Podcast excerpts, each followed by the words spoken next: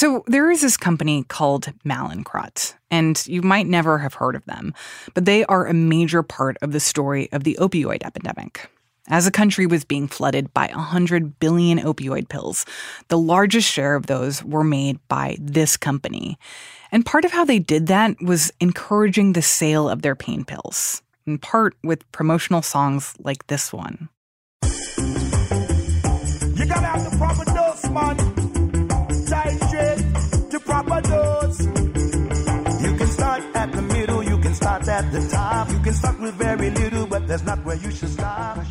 This song is called Propa Dose, and it was actually commissioned by Mallinckrodt. So the lyrics here, just in case you can't hear them, are you can start at the middle, you can start at the top, you can start with very little, but that's not where you should stop. So basically, they're encouraging people to write prescriptions for opioids and not to hesitate to increase the dosage. But if you don't follow up the pain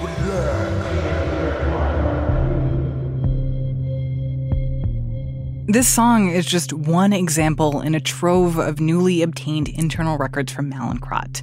These records were released this week as part of a legal settlement and part of the larger fight over who is accountable for the opioid epidemic.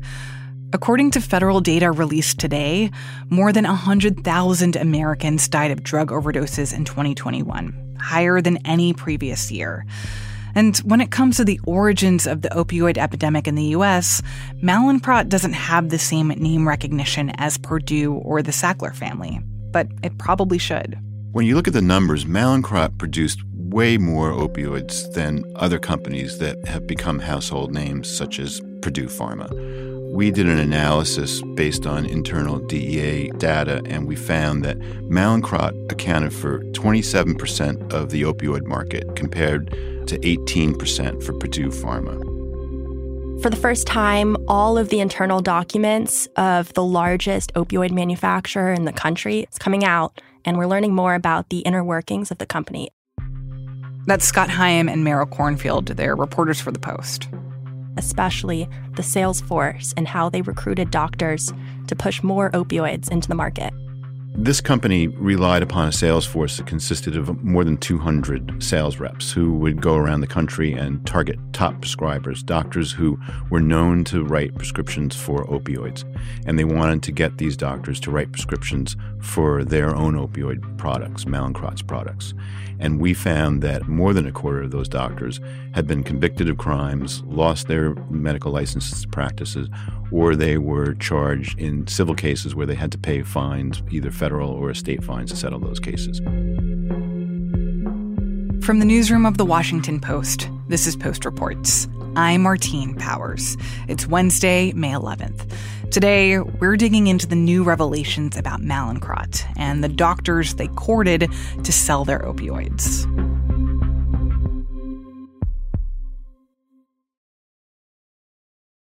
So, Scott, I know that you have been covering opioids for the Post for many years now. And in 2019, the Post published this massive investigation called the Opioid Files.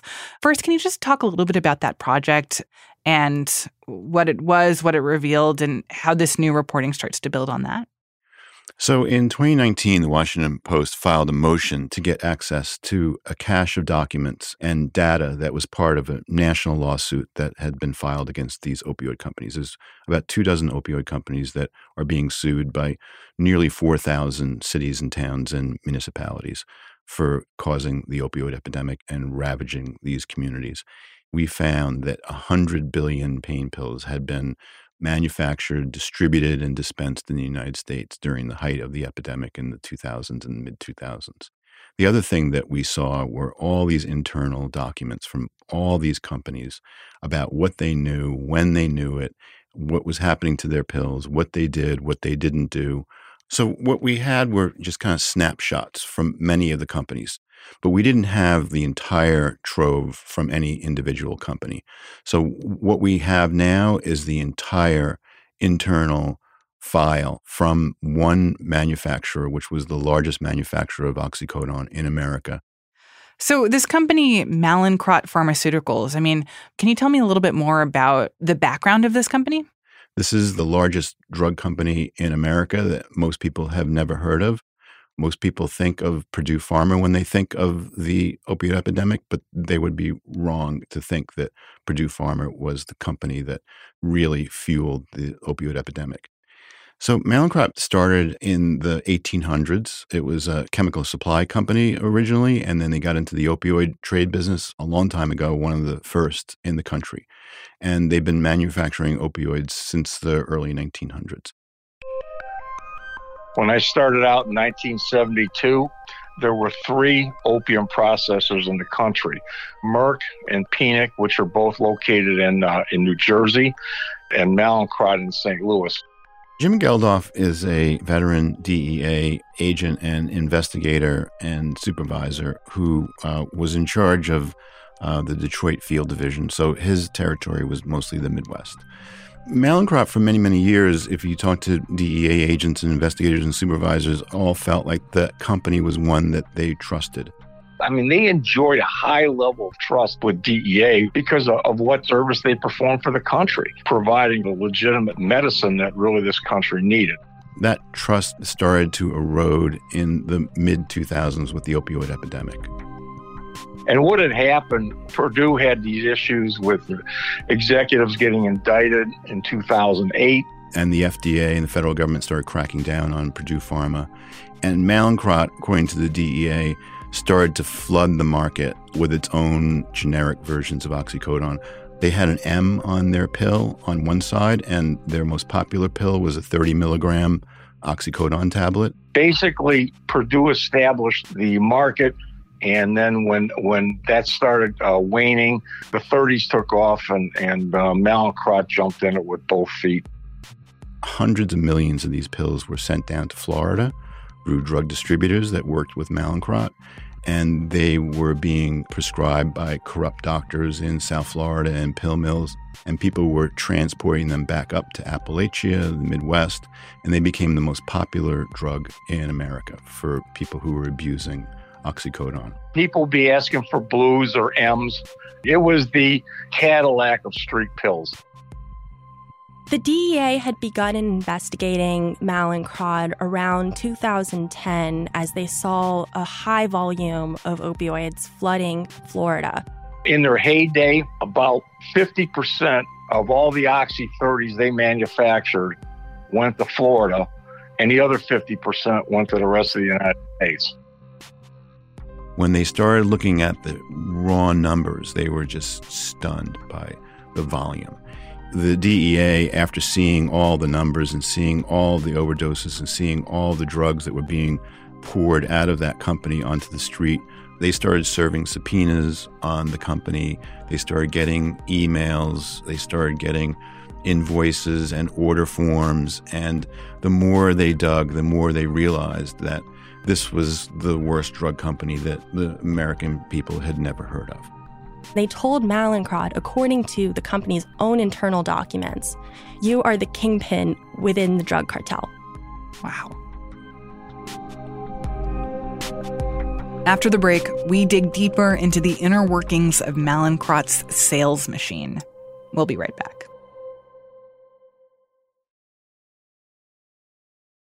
Hey, this is Christina Quinn.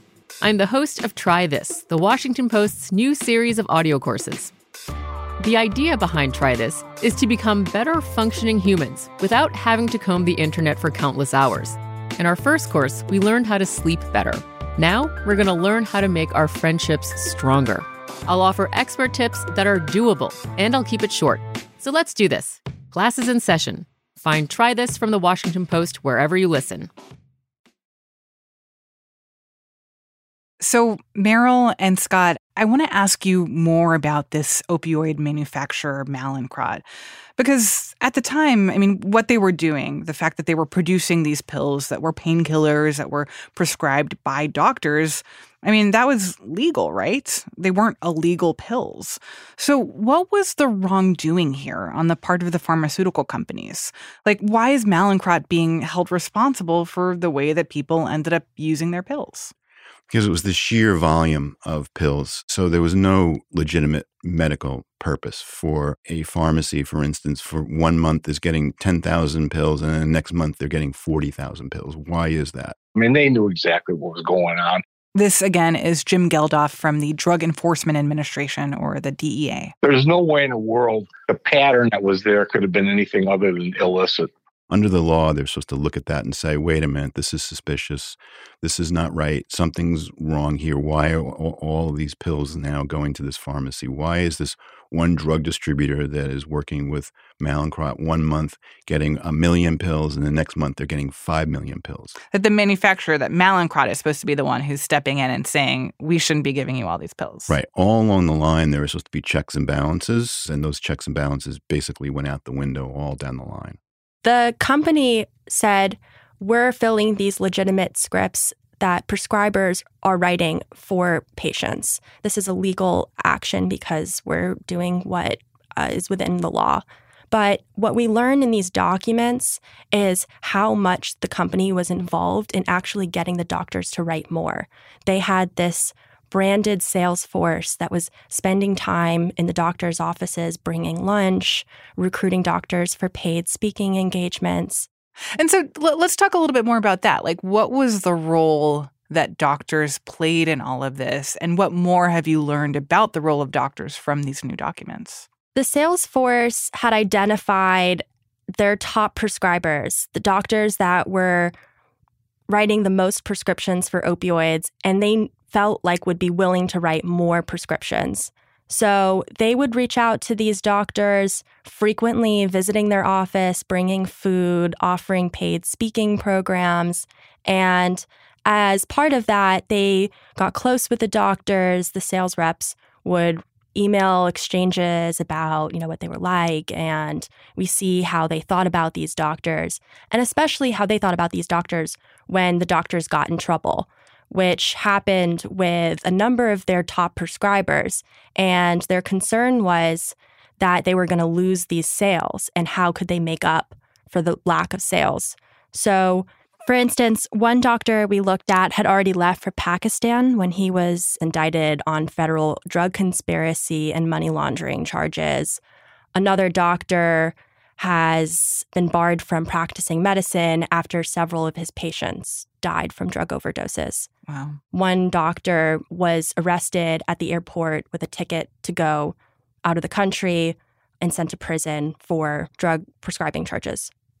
And so, what you're saying is that these kinds of circumstances were relatively common, that among the doctors who were working closely with Mallinckrodt and prescribing so many of these pills, that oftentimes they ended up being in trouble with the law. They repeatedly would get reports back. I mean, like we said, more than 25% uh, of these doctors wound up in trouble with the law or with medical boards, uh, with the state and federal authorities. You know, instead of saying, wow, I guess we should have been more careful about that doctor, or we should be more vigilant the next time about the doctors that we choose to target, they just lamented the loss of them by saying in emails, oh crap, or oh well, or, you know, I just lost my number one doctor. You know, what am I going to do now because I've lost all these sales? And so, so much of it was sales driven. They weren't really thinking about the doctors overprescribing and what those consequences were for people in the community who were overdosing on these drugs. Have you gotten comment from any of these doctors or heard from them about their perspective on this? We reached out to all the doctors that we cited in our report, and a few did get back to us. They basically said that they were responsible prescribers and that they were wrongly accused by the authorities. We talked to one doctor who is serving an eight year prison term, and his name is Fathallah Mashali.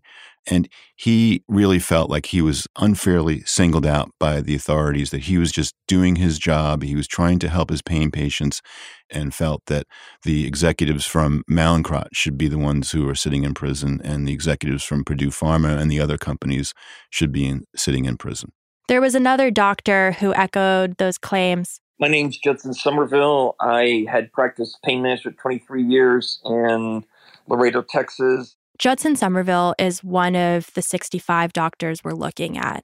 Somerville was accused by the medical board of overprescribing opioids to more than a dozen of his patients. Somerville told us that after he lost his license because three of his patients overdosed, that he did not believe that they died from drug overdoses, that they had other medical history And he felt like his patients needed their opioids because of their chronic pain issues. There's a lot of desperate people out there um, that have had surgery, um, particularly back surgery that's failed, and they're suffering. And my job as a doctor is is if you know how to put it.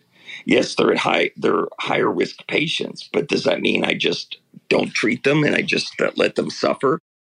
Do you buy that? I mean, do you do you buy the argument that for some of these doctors there was a sense that I have patients in pain, I want to help them manage their pain. Painkillers are a part of healthcare and that they felt like they were looking out for their patients? There are certain parameters doctors need to follow when they're giving out these potentially dangerous drugs. They need to conduct, for example, drug urine tests to make sure that the patients are actually taking the drugs they're prescribed and not other drugs. They need to check to make sure that the patient isn't saying, I lost my prescription and again and again. Some of these doctors we've found have not done that. For instance, Judson Somerville his patients, the medical board found, had failed drug urine tests or they had drugs in their system that they weren't prescribed or they didn't have the drugs in their system that they were prescribed. And that raises a red flag to any responsible prescriber. I'm, I'm not sure which patient you're referring to in particular. Um, do you remember which patient? For all all three of the patients who died, there were issues with their um, drug screens. There was the 42 year old patient who was positive for cocaine um, and negative for the prescribed medications. There was a 49 year old patient. Okay, okay, the first patient, let's go one by one. That was the very first time he ever showed up in my clinic. So he wasn't on pain medications at the time. And uh, I, I, I, made a, uh, and he had failed back surgery. So he certainly had pain. He was trying to self medicate. And I told him, you know, stop stop the cocaine, and he never had a, a, a abnormal drug screen again. It was always positive for the medications and negative for any controlled or any illicit drugs. The the findings though say that it wasn't positive for the prescribed medications. It was negative twice in May and July, and you had been treating him since January. Yeah, I, I don't remember specifically, but uh, um, yeah, from my remembrance, he, he was taking the medications that he was supposed to. So, uh, yeah. What was it like for the DEA trying to go after these doctors? So, when DEA supervisors like Jim Geldhof talk about going after doctors, they say it's like playing a game of whack a mole. Could sit there and make one doctor case after another. You'd be doing that till the cows come home. It was just, it, it had gotten so out of control particularly at the height of the opioid epidemic. Every time you arrest a doctor, another one's going to pop up and take that doctor's place. They'll also tell you that making a case against a doctor is very difficult. When we were doing criminal cases on doctors, uh, pharmacists, if you initiated a case, soup to nuts, you're looking at a year to a year and a half uh, for an indictment or a complaint. Those are very difficult cases. You have to do undercover operations. You have to send in agents posing as patients, have that doctor then say, oh, well, I don't really need to get an MRI or I don't need to do an x ray. Here's a prescription for oxycodone. And you have to do that multiple times to establish case against one doctor. So we're talking about cases that take a fairly lengthy amount of time and, and can be manpower intensive, especially when you're working cases out of a small office. So, what has Mallinckrodt said about all of your reporting on this and about the the documents that are now public from inside the company? Yeah, Mallinckrodt ended up saying that they disagree with the allegations, but they said that they're moving forward with this 1.7 billion dollar settlement and are doing what they can to put money back into these communities to abate the crisis. Well, I think that all along this has been about achieving justice for the families who demanded action in the face of devastating loss. And for the first time in a long time, an industry's secrets are going to be turned over to the public. Maura Healey is the Massachusetts Attorney General who has led the effort for the disclosure of this documents. And she talked to us about the important role that the company played Mallinckrodt played a major role in the opioid crisis. From 2009 to 2021, more than 18,000 people in Massachusetts died from opioid related overdoses.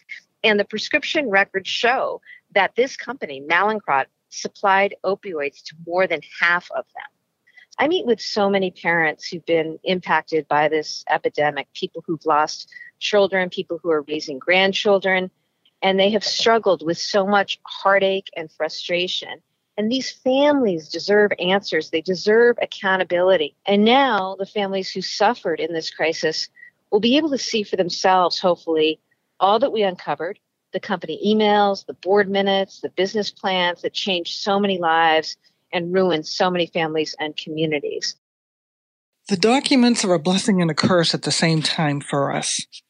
I believe it, it's a blessing in which the world can really see how this epidemic came to be.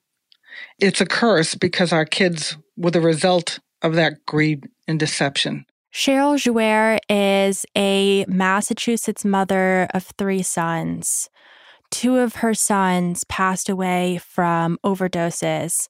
She just has one son left. When you read these documents about how you know they they laughed while our kids were dying is really hard for a parent to read. We blamed ourselves for the longest longest time. And now now we've got the truth. And so it's really important that this truth be told people like uh, like Cheryl and other moms and dads and brothers and sisters and people who have lost loved ones to the opioid epidemic will tell you that yes, these disclosures of documents are important and the fines uh, are important. The settlements are important because they are going to go back into the community, this money to help people who are, are addicted to drugs and help these communities get back on their feet. But they will also tell you that that they are upset that nobody has gone to jail. We've learned who that our kids were the victims, and the drug dealers really, most of them came in lab coats. This is like a, a bittersweet victory, and it rings hollow for a lot of the families because their loved ones are never coming back, obviously, and nobody is really truly being held accountable for these deaths. No amount of money is enough. That it's not enough. Um, but we'll take it and we'll use it for the best that we can to to continue to start saving lives.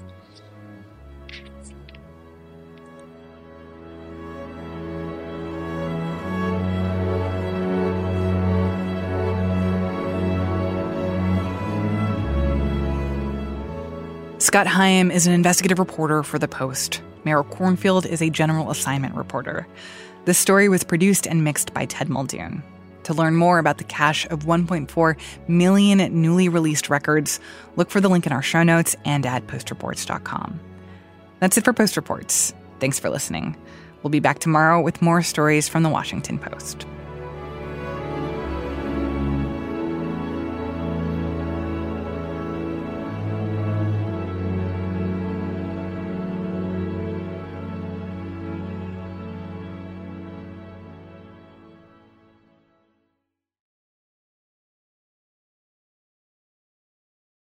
Hey, this is Christina Quinn.